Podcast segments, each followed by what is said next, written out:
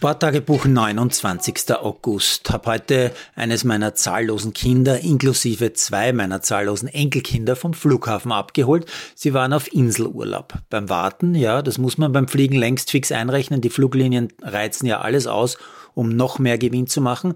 Also beim Warten habe ich unter anderem zwei Tennisspieler gesehen, jeder mit mindestens zwei Schlägertaschen, a zehn Stück würde ich sagen, bepackt.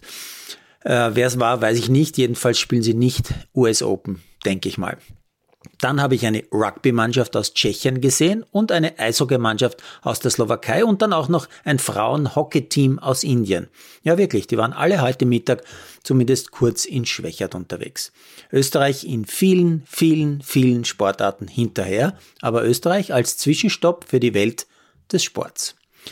Am Nachmittag habe ich dann natürlich äh, wieder ein bisschen Selbsturlaub gemacht, aber nur Urlaub mit den Augen, also Vuelta geschaut im TV. Heute die vierte Etappe nach Tarragona, der großen Hafenstadt südlich von Barcelona. Und wie erhofft, herrliche Hubschrauberbilder von vielen, vielen, vielen kleinen Dörfern in den Hügeln vor der Küste und in jedem dieser Orte steht zumindest eine Burg oder ein Kloster oder eine Kirche, die gefühlt ein paar hundert Jahre alt ist. Und am Ende natürlich ein paar herrliche Küstenaufnahmen und ein Massensprint inklusive zweier Stürze. Einer dreieinhalb Kilometer vor dem Ziel, einer in der letzten Kurve. Und am Ende gewinnt der Australier Caden Groves den Sprint. Gesamtführender bleibt der Belgier Evenepoel. Ganz anderes Thema. Ich habe gestern schon ein Video gesehen, wo sich der dreifache Sprintweltmeister, der Amerikaner Noah Lyles, über die NBA lustig macht. Und mir war sofort klar, das wird Staub aufwirbeln. Und so ist es auch. Lyles sagt sinngemäß in diesem Video, die nennen sich World Champions, die tragen Kappen, da steht das drauf, aber von welcher Welt, von welcher World reden die? Die spielen in den USA. Ich liebe ja meine USA, aber hier bei der Leichtathletik-WM, das ist the World, the World Championships. Ja, und im ersten Moment sage ich natürlich sofort, der schnellste Mann der Welt, der hat sowas von recht. Die NBA ist ja wohl wirklich keine Weltmeisterschaft. Aber Check, Recheck, Double Check, habe nachgeschaut. Bei der Leichtathletik-WM waren Sportlerinnen aus 202 Ländern am Start. Alleine über 100 Meter waren über 70 Läufer am Start. Dabei durften ja von den Top-Nationen nur drei beziehungsweise drei plus Titelverteidiger starten.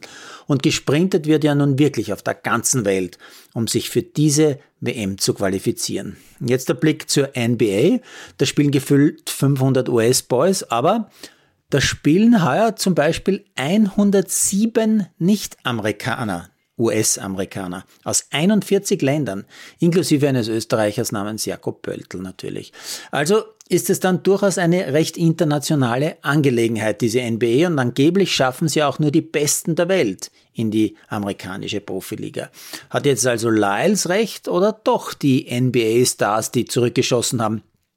Vielleicht sollten wir eine Studie machen lassen damit haben wir in Österreich ja jede Menge Erfahrung.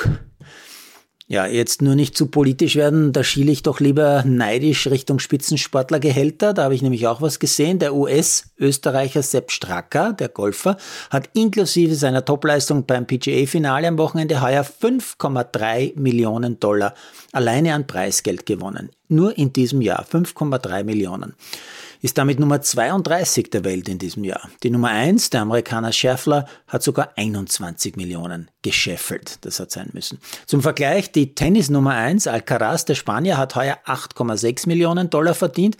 Da kommt wohl mit US Open und dem ein oder anderen Turnier noch was dazu. An den Golfer kommt er aber nicht heran. Andererseits, du musst im Tennis echt nichts gewinnen und verdienst trotzdem gutes Geld. Stefan Sebastian Ofner zum Beispiel hat heuer 638.000 Dollar schon an Preisgeld verdient. Dominik Thiem 633.000. Wofür eigentlich? Ja, da könnte einen dann Neid fressen.